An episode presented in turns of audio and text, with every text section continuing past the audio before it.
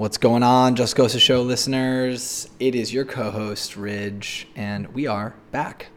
Happy New Year. I think it's still okay to say that here um, at this point in the year. But yeah, we're back, better than ever. Um, really excited to be here. And uh, yeah, obviously, just coming from the other mic here. It's been a long time. Excited to uh, be back on the, the mic here, Jack, and dive into some Prem action. Yeah, it has been a minute, hasn't it? And a good point. Happy New Year. Hope everyone had a great holiday season, um whatever you celebrate. Um when did we when do you think we started doing this pod, Chris? What year? Um it was the World Cup, I think, right? So twenty eighteen, is that right? Yeah, I think so. So we started right after that summer, like doing a little analysis of the World Cup, and then we might have done a preview, but it was definitely during that summer. Yeah, during the World Cup, right? It was. It was a preview. Um, yeah, you're right. So um, we're officially on, yeah, year three, I guess, um, of podcasting and making these episodes um, in some seemingly irregular pattern, um, in clusters, I should say, um, you know, because obviously we have real lives to deal with. Um, and then just while we're on the pod, I guess, as we're kicking things off, talking about milestones, congratulations to you for your new uh, your new home. Chris is now a homeowner. Yeah, thanks. It's been crazy. Um, lot to do, a lot of work, um, a lot of money, but it's been pretty exciting. So still getting settled in, but appreciate that. I'm in my new studio, uh, so to speak, over here. It's the first time potting from the new house, so another milestone to be broken as well.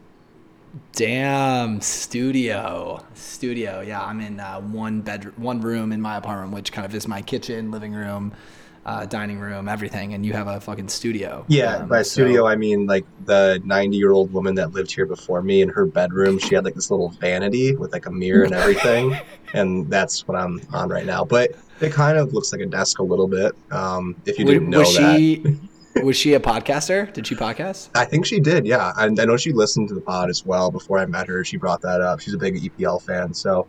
Um, I nice. think she think she supports Brentford, I want to say, longtime B supporter. But uh, yeah, right. Shout out Maureen, the uh, old homeowner here. Hope you're doing well. Uh, but yeah, so not really a studio, Mar- but honestly a better setup than I had before in the basement of my other house. So.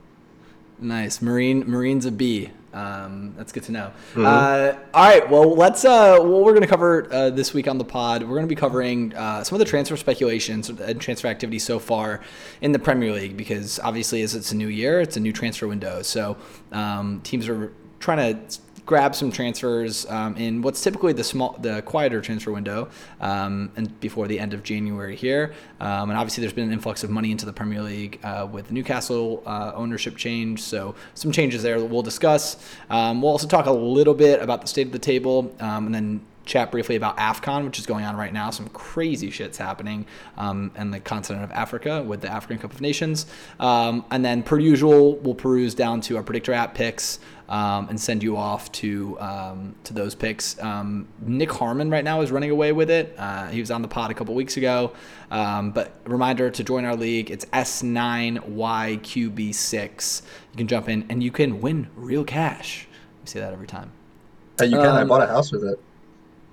That's true. Yeah. Bought a house with uh, the predictor winnings. You can do that.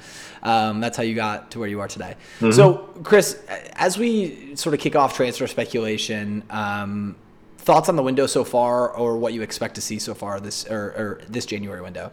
Um, yeah. I mean, I think it's been relatively quiet for the first uh, ten, eleven days here. Uh, there's a lot of rumors. I mean, we've seen a couple teams come out and be a little bit more aggressive, and we're going to dive into that um, specifically with a couple of moves. But it seems like a lot of the bigger clubs are not going to be doing a ton of major business right now. I think it's going to be um, a little bit more of a story of clubs farther down the table trying to bolster themselves up for relegation battles, and um, maybe a couple loan moves here or there. But you know, ultimately, it hasn't been a huge window. I kind of expected it to be a little bit quieter. I don't know if AFCON makes much of a difference for that or not. I think it probably doesn't help um, this, the speed of transfers going through if players are away on international duty. I mean, it's obviously just one continent of players. But, uh, you know, I think overall, um, there's been a couple of signings that could be pretty impactful. I'm sure we'll see plenty more over the next couple of weeks, but it hasn't been anything too, too crazy at this point. Yeah, I think it's interesting. The whole idea of doing January business is – you know, it's it's very interesting to justify a transfer fee in January because, you know, the impact that a player is going to have is only over half of a season left. So you kind of are, you diminish almost like the impact a big sign can have. Whereas you think of, you know, you sign someone in the summer, you think, oh, they can do all this over a thirty-eight game Premier League season and in the cups and yada, yada. Um, and so you really only see business uh, or transfer activity happen from teams where they basically say between now and the end of the season, we think we can actually advance our position, which there's only a handful of teams who are, you know, can do that, right? Like if you're hovering around, if you're where Crystal Palace is, like Crystal Palace isn't going to make any moves in January, I don't think, right? Um, hovering at like eleventh in the table, you know, they're not going to get relegated, but they're not going to make a European push. So they don't really have like an incremental gain by, say they spent thirty million pounds and they gain two places in the table by an excellent signing. It doesn't really do anything for them, right, financially. So you really, like you said, only see teams make moves where it's like they're on the cusp of Europe or um, they're on in the relegation battle. And, you know, those one or two places that a key signing can change in the table, um, you can justify that that larger spend in January, because also it's not, you know, it's it's not a, a good selling market, or it's not a good buyer's market. Teams don't want to um, don't want to get rid of their players midway through the season, right? If you're yeah, you know.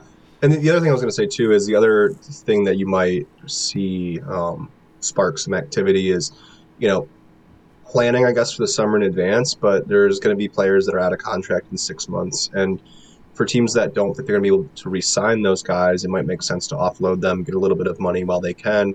Or if they know that um, they're going to be losing guys in the summer out of contract, if they can get in ahead of the market on a player or two in January, it might make sense. But you're right. Most of the time you're going to be overpaying uh, because there's not a lot of incentive for these teams to sell players uh, with six months left of the season, or I guess not six months, but, you know, half the season left. And um, uh, but I, I do think that sometimes Um, you know, you'll see guys that are going to be out of contract or that are unsettled that might make a move to, um, you know, basically for the, the club to be able to cash in a bit on them. Yeah, I, I actually heard uh, Danny Higginbotham say something on uh, H B O, or not H B O, N B C, sorry, um, the other day about how when a player gets into the last uh, eighteen months or uh, last two years of their contract, between eighteen months and two years, they, they hold all the power. He said, um, and I got to credit him because I thought that was very insightful. And I, I completely agree. I think, um, you know, if you're a player and you've got eighteen months left on your deal, cough, cough, Mohamed Salah right now. Um, and you're at the point where you're getting, you're getting close to that. Okay. Teams are eyeing you up on a free transfer and you can't let someone like um, an asset go for free. Um, you don't want to, if you're a well-run club, right. Um, especially with a player valuation like Mohamed Salah, but at the same time, so, you know, a club wants to re-sign you to avoid letting you go on a free. Um, and so, you know, there's kind of a time clock on that, but you're also at a point where, um, you know, your value's still really high. You're in the prime of your career, or, you know, you're mid-season, right, with eighteen months to go. Um, and so that's usually the point where the player valuation is the highest and then their negotiation power is the, is the strongest in those contract negotiations, um, which is sort of a, a longer look at the point you're making around uh, someone having six months left on their contract, which I haven't asked you, Chris. Do you think Liverpool should offer Mohamed Salah like a number one player in the world deal? It's a tough call. Um, I think that he's playing like that right now. I think maybe like the only guy that you could say who is like performing better than him might be like Robert Lewandowski at this point. But um, yeah, I mean, I think he, he's probably deserving of that. But if you're Liverpool, It's it's a tough decision. I mean, you're committing to a guy who is getting up there in years, and he's thir- he's, thir- he's thirty right now. I think he'll be thirty-one when his con- he turns thirty in the summer. He'll be thirty-one when the contract expires, or turning thirty-one when the contract yeah, expires. Exactly. Yeah, um, that's yeah, it's a good point. So you're thinking you're probably going to sign him for like at least three years. Um, you know, he hasn't really lost a step, but this is kind of the time in the career when some of those guys do start to slow down a little bit. I would say that at this point he's a club legend. It'd be hard not to re-sign him. I think it's probably more likely that Mane moves than Salah. But, you know, a lot of these guys at this point in their career, too, maybe he wants to change. Maybe he wants to go play in Spain or Italy or something like that, where some of these guys that are a little bit older seem to wind down their careers at. You don't really see a lot of Premier League players that are thirty-three years old playing um, meaningful minutes unless they're at Man United right now, I guess. Yeah, or it's a central defender or a goalkeeper, obviously. Right. You don't see many attackers doing it. Um, and and you kind of have to be a unique physical specimen. I think Mohamed Salah came out and said the other day that, that it's in Liverpool's hands. He's not asking for anything ridiculous, um, and he said it's you know it's all up to them. I love the club out and the fan, and, you know, and the fan. I love the fans, and so hopefully I get the deal, which I think is kind of a, a bush league move for Mohamed Salah to like hang it out in the public like that. Like if I'm Liverpool, I'm like I don't we don't need that negative press. We don't need to be made look like the bad guys because for all we know, Mohamed Salah is asking for an absolutely obscene contract, um, which which he's saying isn't crazy. Uh, but Liverpool saying, you know, is the most money that anyone's being paid weekly in the world kind of thing, which he they, might be doing because he's arguably the best player in the world. So, well, and like um, you said, they, he holds all the power right now. So I don't mind that. Right. I mean, I think that if you're a Liverpool supporter, you're probably wanting the club to do whatever they can to keep him. Um, so, yeah, I mean, why not? I think that it probably is in their hands to an extent. You know, he's put out what, what his demands are. And if they don't meet him, then he's willing to walk. So I think it's a good negotiating tactic. I don't think it's really that big of a distraction either at this point, but we'll see. Um, let's move into some actual uh, business that's going on right now, though, in the window. Yeah, so we'll start with Aston Villa, who's probably been the, the most lively team in the window um, with what I deemed on a phone call with uh, our insider, uh, Andy Ridgway, earlier today um, as the highest profile signing in Aston Villa history. Um of Philippe Coutinho. Um, and I don't know if you agree or disagree with that, Chris. I was thinking back to like John Carew was a huge name that they signed. Um, and, you know, in, in the early nineties, late eighties, um, you know, uh, some big names came over, but I, I really do think, I mean, he's the third most expensive player in world transfer history. Um, and I think he's probably the highest profiled player that Aston Villa's ever signed. Uh, yeah, I, I wouldn't disagree with that. Right. So he joins from uh, on a season uh, season long loan, I should say. Well, you know, however month, six month loan um, from Barcelona. Um, he also reportedly took a cut in wages to join um, and had had some offers from teams that were willing to pay him more. Um, and uh, because Barcelona needs to offload some of their, his wage bill. Um, and a lot of that people are putting down to Steven Gerrard's influence. I think you have to. I mean, it makes sense. They've played together. So, and and Coutinho's come out and said that the second that he talked to Gerrard and Gerrard laid out his plans, he was sold. I think I read that there were five uh, Premier League clubs that were in on and on the deal. Um, so, I'm not shocked to see Villa win it out because I don't imagine that he was getting a ton of offers from like Champions League clubs at this point. Um, I think it was probably mm-hmm. more clubs that are outside the top six, outside the top eight right now, that were really going after him, but. Um, you know, only a handful of teams can, even if you took a pay cut, it's still probably pretty expensive for Villa. So there, you have to kind of consider that too. But I, I think it, it does come down to Gerrard. I mean, I, I watched an interview with Coutinho. Um, I don't know when, I think it was like two years ago maybe, but they were talking about who knows what. And Gerrard came up and he was talking about how Stevie G was the best midfielder he ever played with. He used to play with him in FIFA and video games and stuff, and he said when he got to Liverpool and started playing with them, he was even better than he would have thought he was. So he obviously admires him a lot, and I think that's the reason why I get excited about the deal is because I typically am not someone who wants to sign a guy who is a little bit out of favor, a high-profile signing that might be a little bit past his prime, maybe. Um, but, you know, Gerrard, I kind of have some trust given the the relationship they've already had. Yeah, I think, I mean, if I'm as a Villa fan, I'm absolutely buzzing about the signing. I think, like I said, the biggest profile signing in Villa's club history. And, you know, Steven Gerrard, the, the ability to pull him to the club is already showing what a, what a, we've already talked about how Steven Gerrard's a class manager. And so to be able to recruit that kind of talent, um, you know, shows what signing a high profile player will do for you, right? And so you think Patrick Vieira has a similar influence and will have a similar influence at Crystal Palace. So thrilled about that signing. And then the other signing, left back Lucas Digne, is going to give Matty Target a run for his money for that starting place at left back. Do you think he slots straight into the team or? Uh, yeah, I mean, I don't think they signed him for what they paid for him to not start him right away. And and this is an interesting one, too. I mean, he's twenty-eight. I think the move is about twenty-five mil. Um, just out of favor at Everton. I think him and Rafa Benitez had a bit of a falling out. He hasn't really been playing consistently. Uh, it's interesting with him, though, because he offers a lot going forward, I think. Um, he's clearly, like, he's a good crosser of the football. He's going to provide a lot of chances. Um, defensively, I'm not sure if he's more reliable than Matt Target or not, and he's also, from what I what I've seen, and this is more speculation, I guess I don't really have numbers to back it up, but I feel like he's kind of injury prone. I think he's been banged up quite a bit through the past few years. But he's got a lot of ability, and so I think it makes sense. I think if you look at Villa's squad right now, as much as I love Matt Target, it's probably one of the weaker parts of the team. So mm-hmm. um, I think it was a spot that was an obvious upgrade. If you have him and Matty Cash as your fullbacks, I think you're doing pretty well there.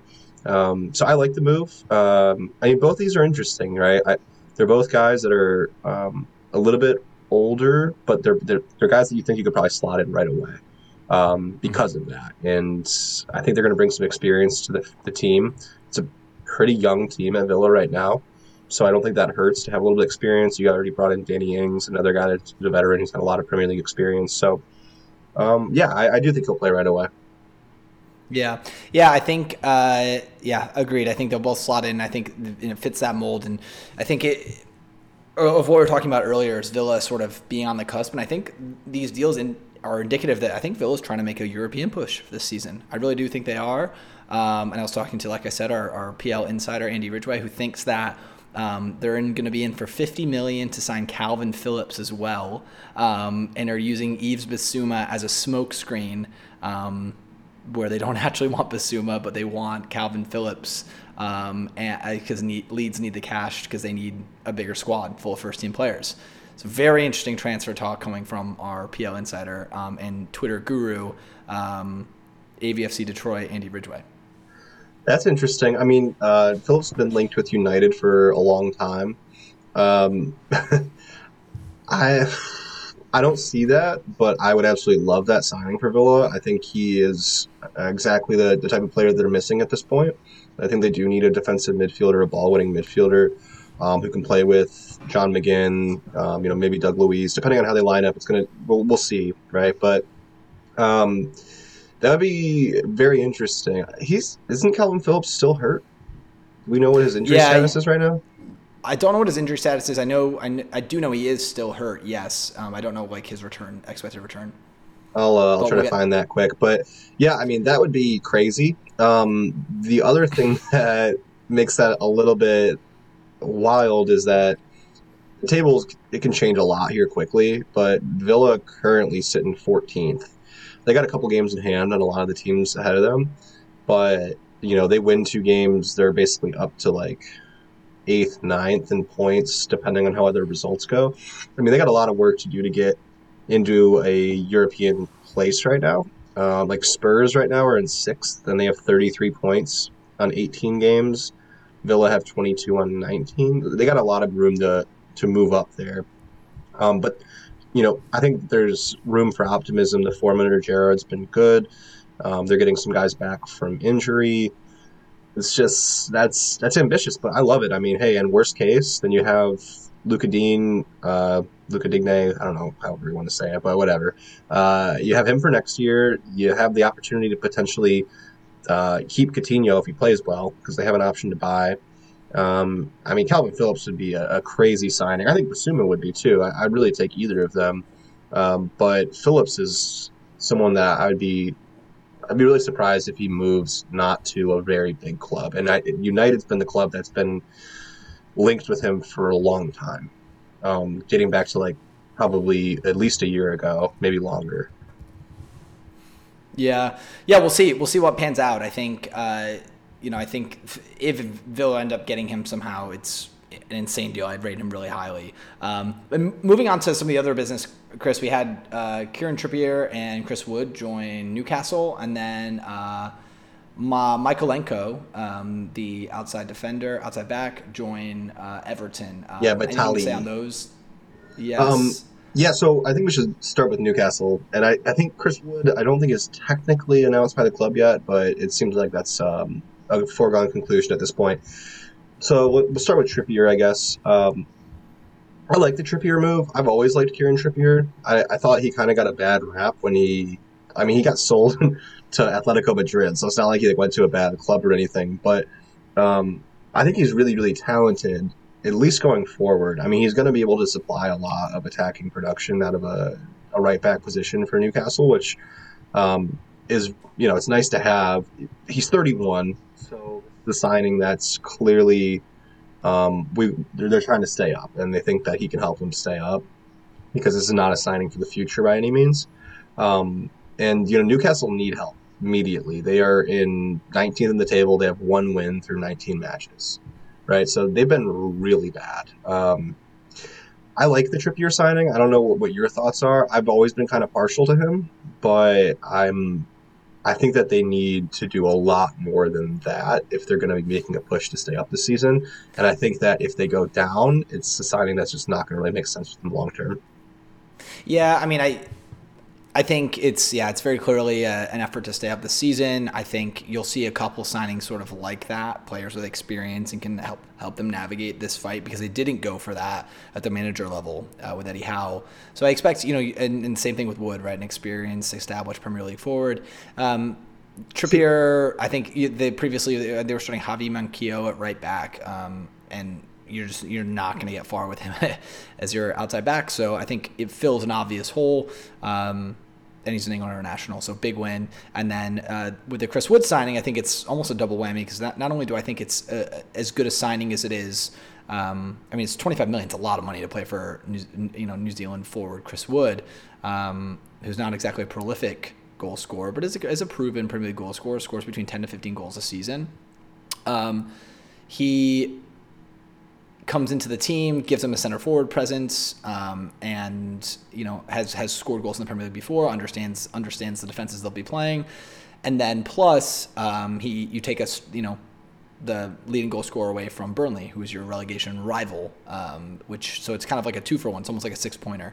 Um, so I actually like I like both of those deals from Newcastle, I, um, so I but like, I'm not looking at them from a financial perspective. Right, and you can't, because th- we talk about how it's a it's a seller's market. It's even more of a seller's market when you're selling to Newcastle, because they just right. reek of desperation at this point. You know that they're going to need players, and so you can really strong arm them. Um, but I, I actually love the Chris Wood signing for them. I think it's probably not going to be the flashiest, because Chris Wood's is not really a flashy player. No one on Burnley is. Um, but you're right. I love the aspect that you take away one of the best attackers for a team that you're going head-to-head against in a relegation battle. And I also think that that is a signing that makes sense for Newcastle if they go down, because I think Chris Wood could score twenty-five, thirty goals in the championship next season. I mean, he's he's physically very good.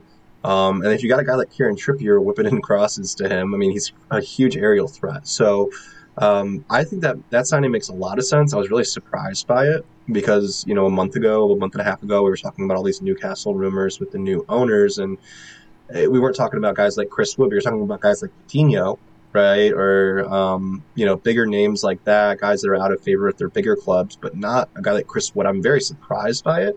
Um, I, I think that they activated his relic or his release clause, so I don't think Burnley really had an option to keep him at this point. Um, but I think it was a really smart move. I think they're going to need to make two or three more signings to really feel confident that they're going to be able to make a push to stay up. The three teams at the bottom right now are in trouble, um, along with Watford. And then outside of that, I mean, I really think there's only about four teams that you could say are in a relegation battle right now, and, and Leeds could maybe slip into there. Um, Everton, God forbid, if they keep tumbling, maybe. Um, but New- Newcastle are going to need more help. They need to bring in um, a better midfielder. They probably need at least one or two more defenders. I mean, there's going to need to be more investment made, I think. Yeah, just think. I think they need, you know, an, a, a sort of an athletic, um, ball uh, possessive central midfielder. Um, I think that's what that team's missing. I've said it a few times. I don't. I don't really feel like they have a ton of steel in the middle of the park, right? Like John Joe Shelby kind of. John Joe Shelby kind of like. slowly moves around the pitch and can strike a clean ball, and then you know they they put in a Longstaff next to him or Isaac Hayden or you know who or whoever may be in the middle of the, it's like you know, those are guys guys aren't exactly screaming kind of like ball retention, possession based football, um, you know like a Douglas Luiz at Aston Villa or Connor Gallagher at Crystal Palace, and you know the, the center central midfield talent at other clubs um, is so much more significant, I think.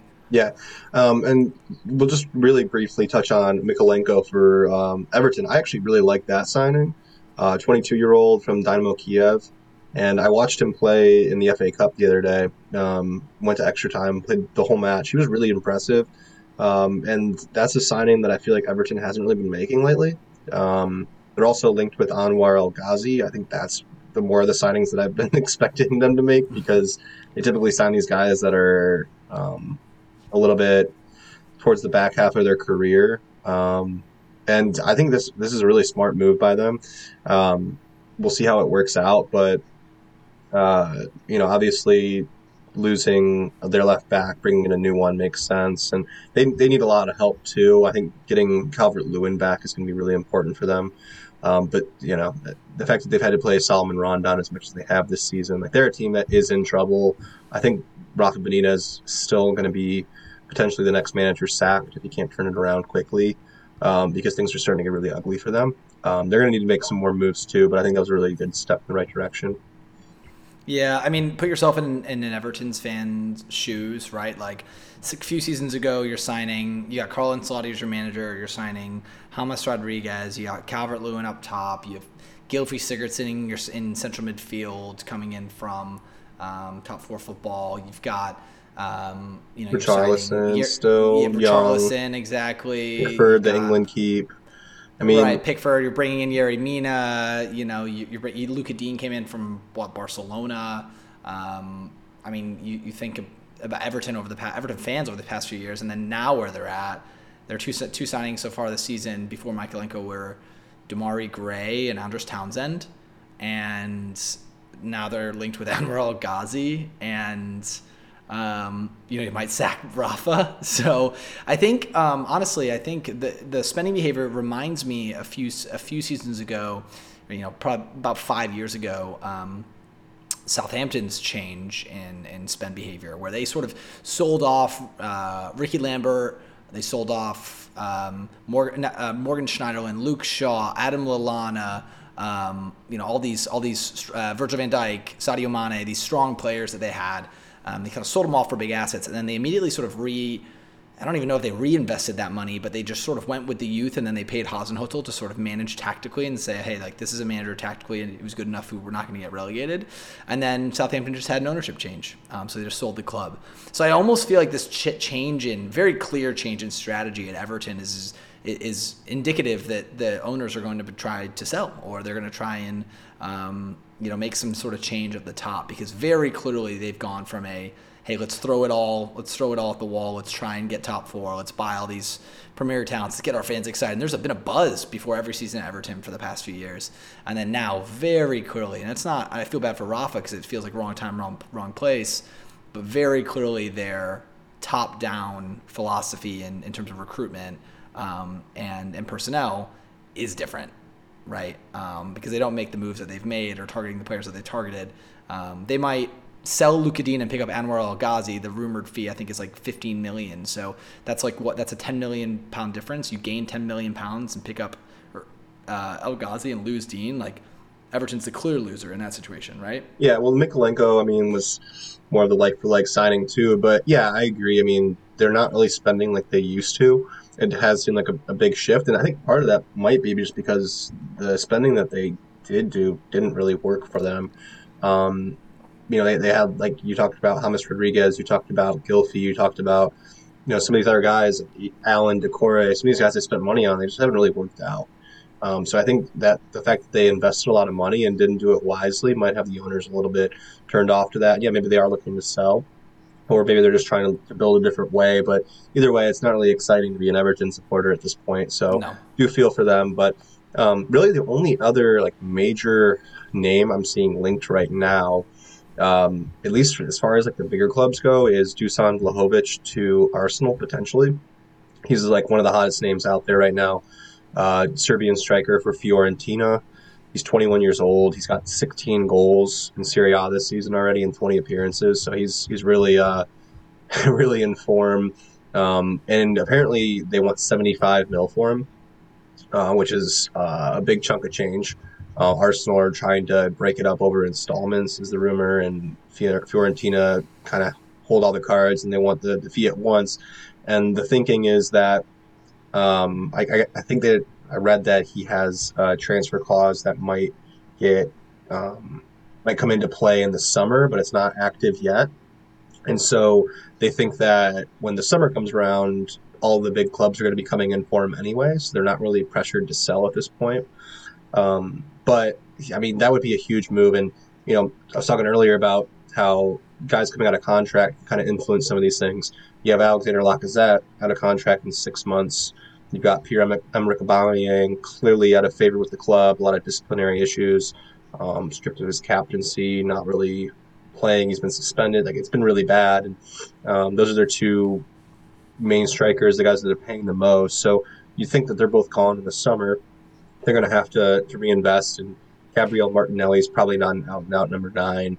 Um, so I, I think it would be a, a huge signing for Arsenal. I think any any Arsenal fan is probably, like, freaking out about this right now if they can get this guy, but um, I'm a little bit skeptical at this point. Outside of that, though, I really haven't seen any, like, blockbuster deals per se, uh, coming across. I don't know if you had any thoughts on that one specifically or anything else. Yeah, no, I think, like I said, I think it's the, the only other angle I'd sort of throw out, which I think uh, we're going to start to see more of an impact whenever uh, this summer, but I'm seeing I'm seeing gears turn already, um, is the loan signings that are made permanent. So there's a few handful of players, you know, across the top four divisions who are out on loan, um, and, you know, who are being recalled. And then there are also players who are also being sent out in January. January is an interesting time where you can sort of offload these players who have been on the fringe of your team to, to get more playing time, and then also, you know, rearrange a little bit. Um, you know, for example, Ainsley Maitland-Niles went out on loan from um, from Arsenal today. Um, and I think when you look at uh, Connor Gallagher and Armando Broja, who are two Chelsea Academy loanees, I I just wonder what their fee is going to be and what, what business is going to be done with those two in the summer, right? And so I think about other players who are on loan. Those are two two of the prime ones that are coming uh, coming to mind right now, who are on loan from Chelsea. Their valuation is shooting up every week. Um, you know, Conor Gallagher in the summer, if he goes on a transfer, like, you know, what, what does Chelsea take for him, right? Does he, is he on the fringe of that first team? Does he go into the first team? Is he out of the first team and he goes for fifty million? Is I mean, he twenty million because he's not a first team player? Like, I, I think minimum no fifty million.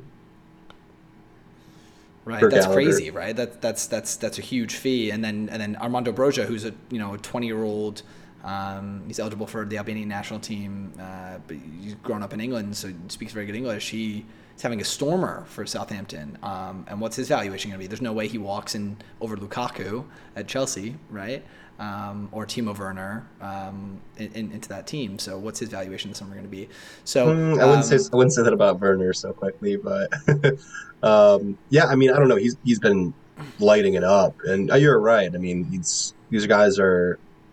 I, do you loan out either of them again? I don't really think you do if you're Chelsea. Maybe Broja, but um, not Gallagher at this point. I think Gallagher either fights for a place in the first team or they sell him.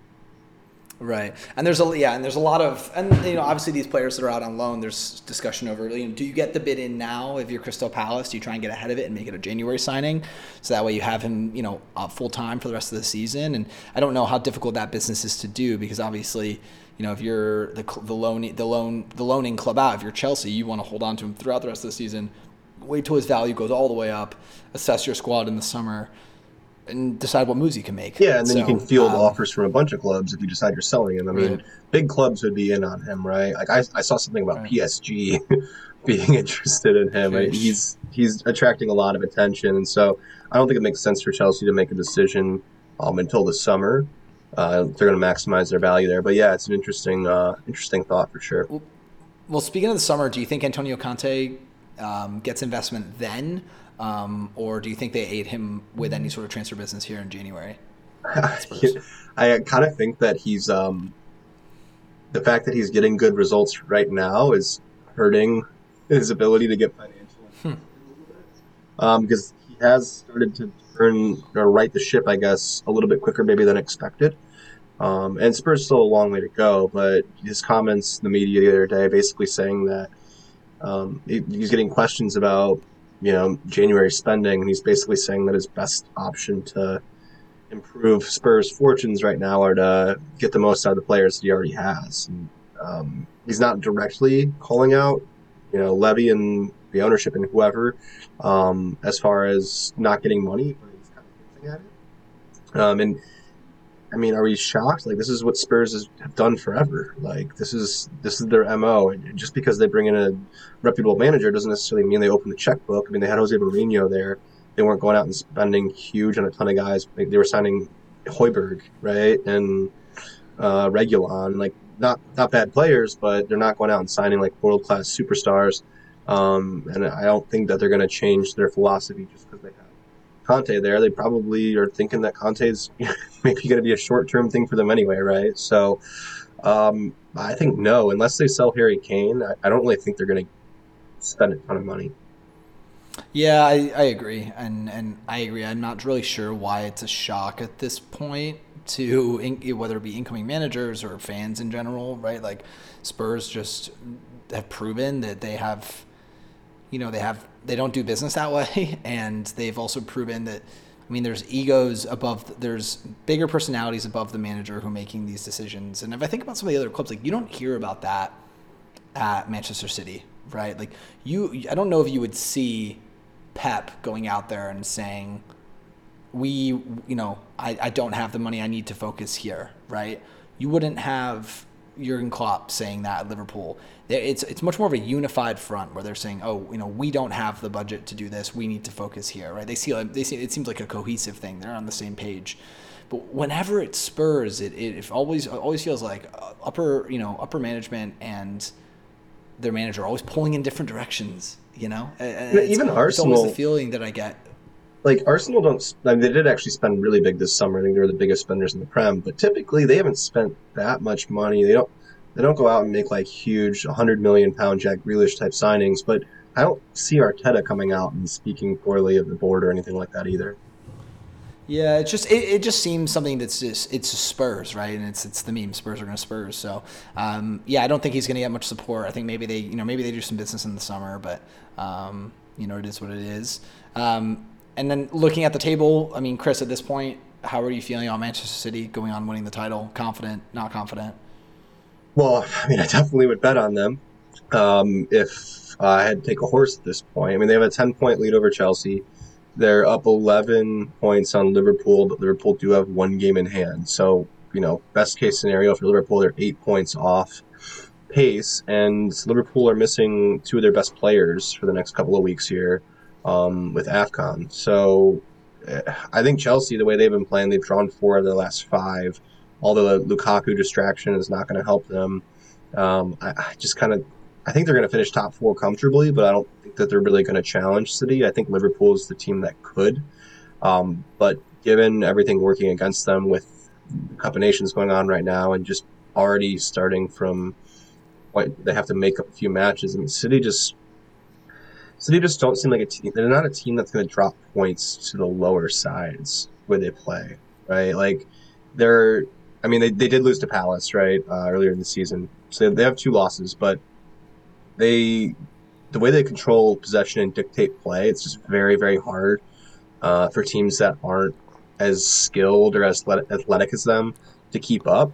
Um, and Liverpool and Chelsea are only going to get one more shot at them to take points off them directly. So, yeah, I mean, I would say at this point, I, I feel like ninety percent chance City ends up winning this. I mean, I wouldn't wouldn't rule it out that they could stumble a bit, but uh, I, it seems hard to believe. Yeah, and, and City are alive and well in the Champions League as well. And so this kind of feels like um, Pep's, I think he won the treble at Barcelona, um, with, you know, with the Iniesta, Xavi, David Villa unit. Um, and this sort of feels like this could be that season for City with how dominant they are.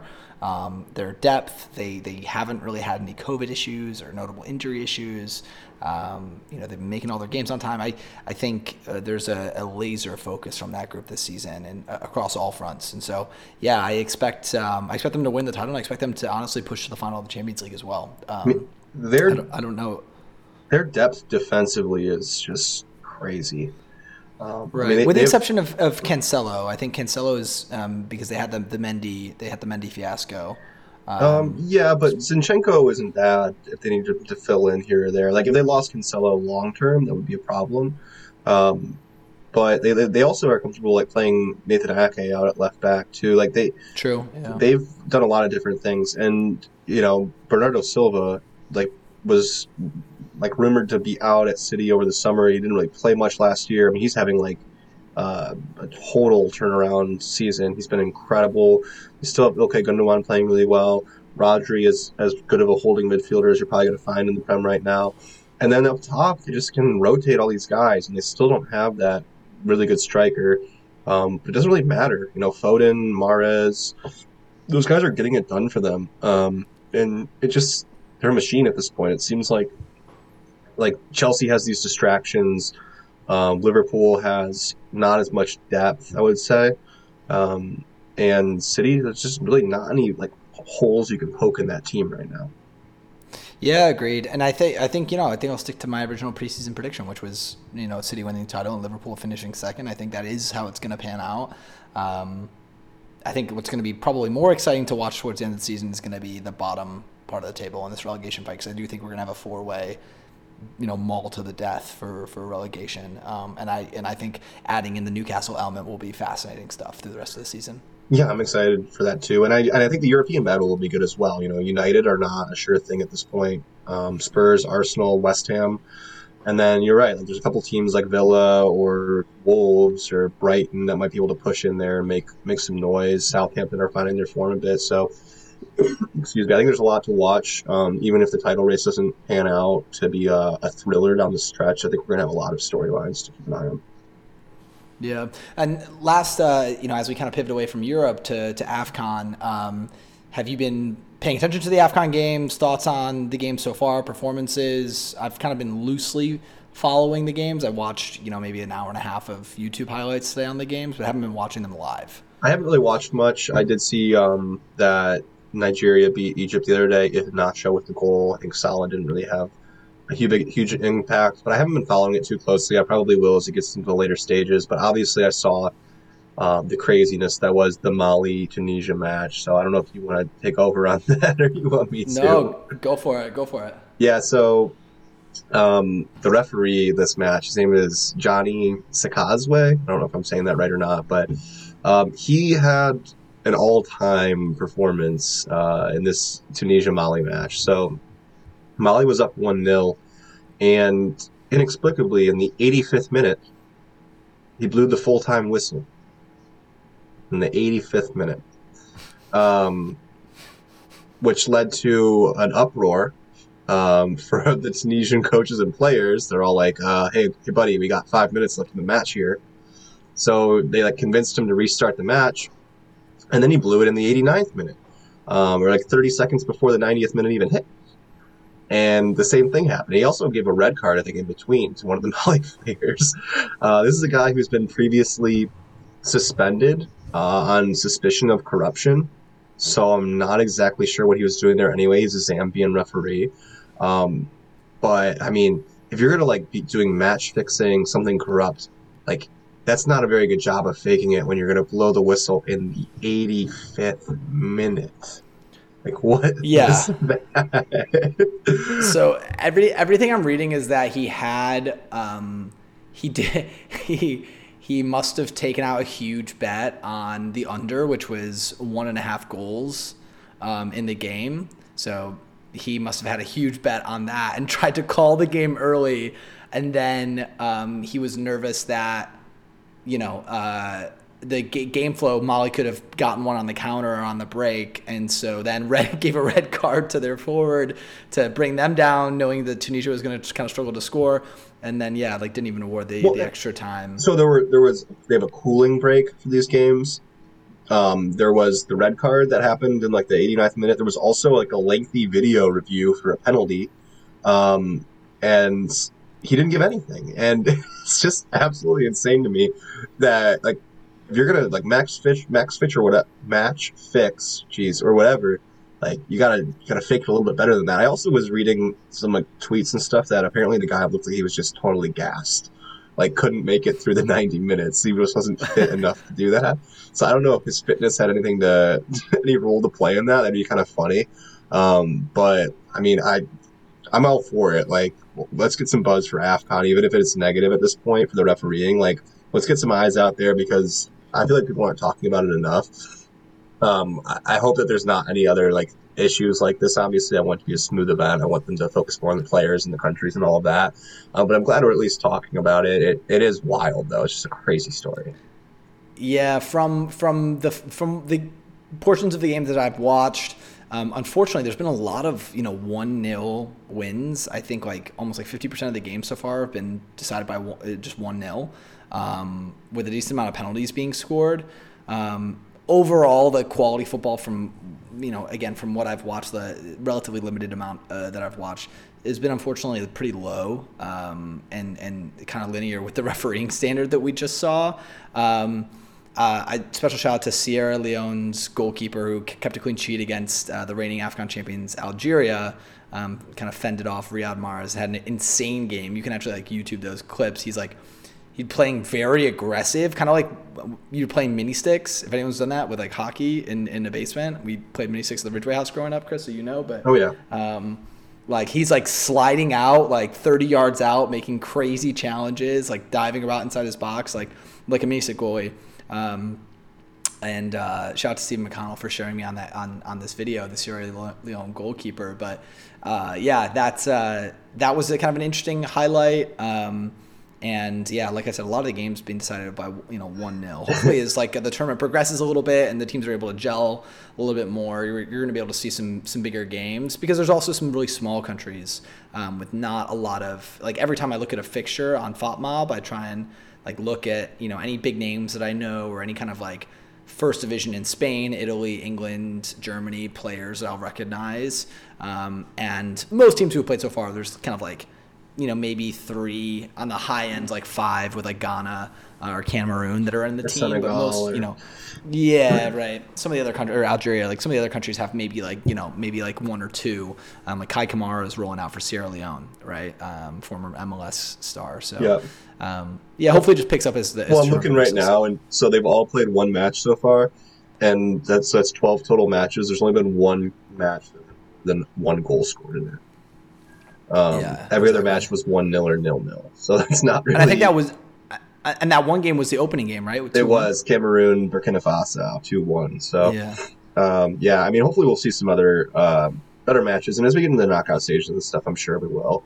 Um, there are definitely a lot of talented players there, and there's some good sides. There's just a couple other countries that probably aren't quite up for it. That's like how it goes in the European Championship, and everything, right? So uh, it's right. exciting. Hopefully, we'll uh, be able to talk about it a little bit more. And, um, you know, hopefully there's no, like, God forbid, like, injuries or major issues with some of these Premier League players that could really impact the season, because it is crazy to have a tournament like this mid-season. We're going to see it next yeah, year with the World Cup, nuts. too. Um, but this is very this is the typical time for the Cup of Nations, is January. Um, so it is wild. That's just like, oh, hey, um, Liverpool, your two best attackers, yeah, they're going to be gone for, like, four to six weeks. Sorry. yeah, and it's it's been it's been timed decently well, I will say. Like where you know some some t- players might only be missing for two two game weeks. Yeah. Um. So they might only miss two fixtures for their clubs. I think on the max they'll miss four, um, which for a major international tournament, you know, you'd think it'd be more. But, um, yeah, we'll we'll pay close attention to see. Uh, you know, of course, if there are any implications, like maybe you know somebody has a huge tournament. Um. You know, I saw Vincent Abubakar. Um. Banged a couple penalties home in that opening game, um, and you know maybe he, I don't know, maybe he goes, you know, go. He's a, a I think like a thirty-one year old striker, and maybe you know uh, someone like uh, Newcastle or, or Burnley at this point, like they need a goal scorer, and so they go out and splash the cash on someone like that who's who's banging goals in um, regularly. So um, either way, uh, we'll wrap it up here with our predictor app picks. So Chris, like you just said, you since you just bought your house with your predictor money. You can kick us off. All right, yeah. All right, so we got first matches in Newcastle at home against Watford. So this is a, a real relegation six-pointer at this point. Um, I'm going to go one one. Um, speaking of AFCON, Emmanuel Dennis not going for Watford was a big story. It was kind of messed up, honestly. I guess Nigeria like missed the deadline um, to inform Watford, and Watford basically said, sorry, he's not going, even though he wanted to go. So I feel bad for him, but he is a stud, especially for my fantasy team. Um, he's really been the driving force for Watford's attack as of late. And I think Newcastle is still figuring it out. Um, I'm going to go one one. But uh, I think this one could really go either way, though. Yeah, super interesting. And unfortunately for Emmanuel Dennis, he can't go, um, which, you know, there's some ethical questions in there. I don't really think too highly of Watford to begin with. So, um, but uh, I'm gonna actually I'm gonna go two one Newcastle. I think based on the business we were talking about, Chris, and you know, we I think we can both agree we like the business that Newcastle have done. Um, and you know, I think they I think they sneak one out two one. I think it's this one's gonna be gritty. Um, they're coming off of uh, I think Chris Wood starts up top, knocks well, a couple balls down to Alcé Maximin. I was gonna say I don't know if they're gonna have Wood for this game yet. We'll see. They, Trippier, I definitely expect to be in the squad. Wood, I don't know, because I don't think it's totally been finalized yet. Um, fortunately, he's already in England, so that should make it a little bit easier. But I, I'm not sure he'll be ready for this one, or it'll be. And this is uh, what this this is. This game's on Saturday, right? Yeah, Saturday.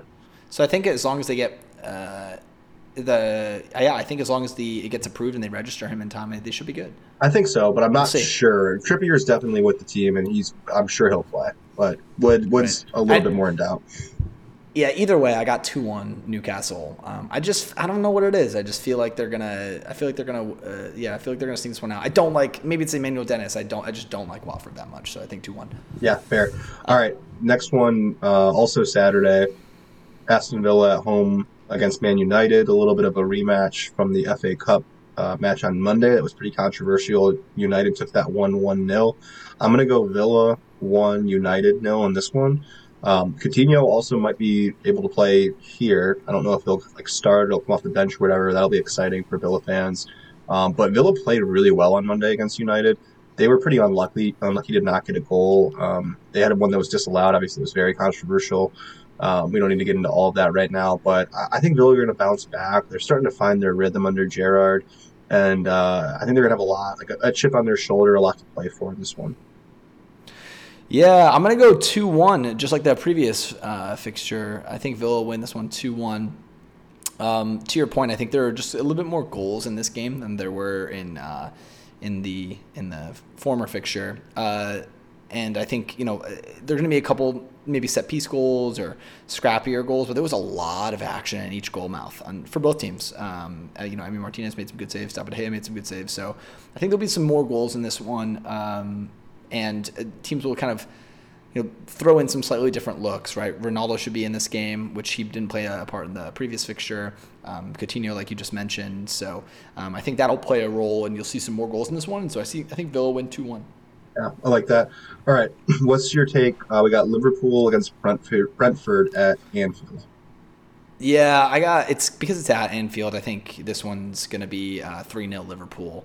Um, I think Liverpool are going to have a bit of a personal vengeance mission uh, against the Bees here, because this the reverse fixture was three three, um, and uh, and so I think they've definitely earmarked that, and they're going to say, you know, we've we've really got to nail down here, and I think a lot of a lot of people will doubt them given the fact that Sadio Mane and Mohamed Salah are away at AFCON, but um, I just think the the their dynamic play at the outside back position, and as well as their defense. Um, I just I, I think they're going to be really strong. I think they're going to be too much for Brentford to handle. And Brentford have kind of gone off the boil a little bit. Um, just got waxed by Southampton four one. So I think this one's three nil. Yeah, I was going to say that about Brentford. I mean, losing four one uh, midweek to Southampton is not great. Um, their fixtures have not been super easy as of late, though. I'm not really like ready to write them off or anything. Um, and they've done enough at this point to pretty much avoid a relegation battle. So hats off to them. I am going to go Liverpool two one.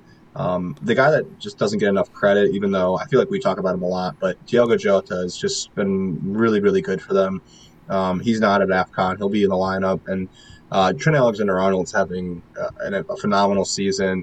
I just feel like this Liverpool team still has enough firepower um, without Salah and Mane to get past some of these smaller clubs. Um, if they, you know, had to go up against like a, a City or a Chelsea or another like really informed, big, talented club, I think they would struggle a little bit more. Uh, but they have a, a really good tactical identity, even without those guys, and they're going to be able to pull this one out. Yep. I li- yeah, I like that take, too. Um, and then next game, we got West Ham versus Leeds. We reckon there's some goals in this one? Uh, yeah, I got five one West Ham. Um, it's partially just because Leeds, I don't know what's going on with them this season, but I just have no faith in Leeds at all. And West Ham are really rolling right now. Um, Antonio's healthy. Jared Bowen is playing completely out of his mind. Um, they just rested Benrahma midweek. I mean, I'm sure he'll be back in the lineup. Fornals is having a good year. They're just firing on all cylinders. I think Declan Rice is becoming one of the best players in the Premier League, if not already one. Um, and I don't know, man, they're just, they might be the most fun team to watch in the league right now. Yeah, I saw something that West Ham are only going to entertain offers for Declan Rice in the re- region of two hundred million pounds, um, which is just basically a huge fuck you to everybody else in the league. Um, yeah, I think there are goals in this one for sure. It's so funny. Just a quick note on this. It's so funny how the narrative on Leeds has totally changed. You know, this time last season, it was, oh, Bielsa ball. They're taking the Premier League by storm. They're kicking the big teams in the teeth. They're so good. And, um, you know, I think fitness-wise, tactically, the size of that squad, you know, doing the type, playing the brand of the football they play for, you know, multiple years at a Premier League level, they've just shown that it's really, really hard to do, right? They've got injuries popping up left and right.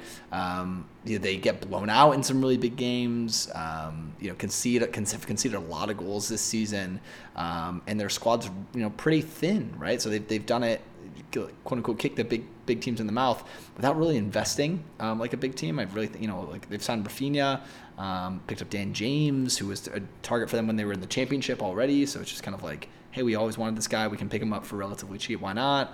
Um, yeah, the narrative's just totally changed on Leeds, and and that they're kind of year to year with Bielsa on contracts. They're kind of like at his whim for like how hard he's going to work or how, you know, whether he wants to stay. He's like too much of an icon to, um, for them to fire him, sort of thing. So it's it's just a weird spot at Leeds, and um, yeah, but also yeah, which, you know, like if you're a Leeds fan, you're probably not feeling great. And so yeah, I think you're gonna get smacked by West Ham, who just, it's the opposite. Where last year everyone felt really good about them, uh, well, not quite the opposite, but last year everyone felt every, really good about them, and then the narrative is totally continued, where it's like, yes, they're so good, they're actually built.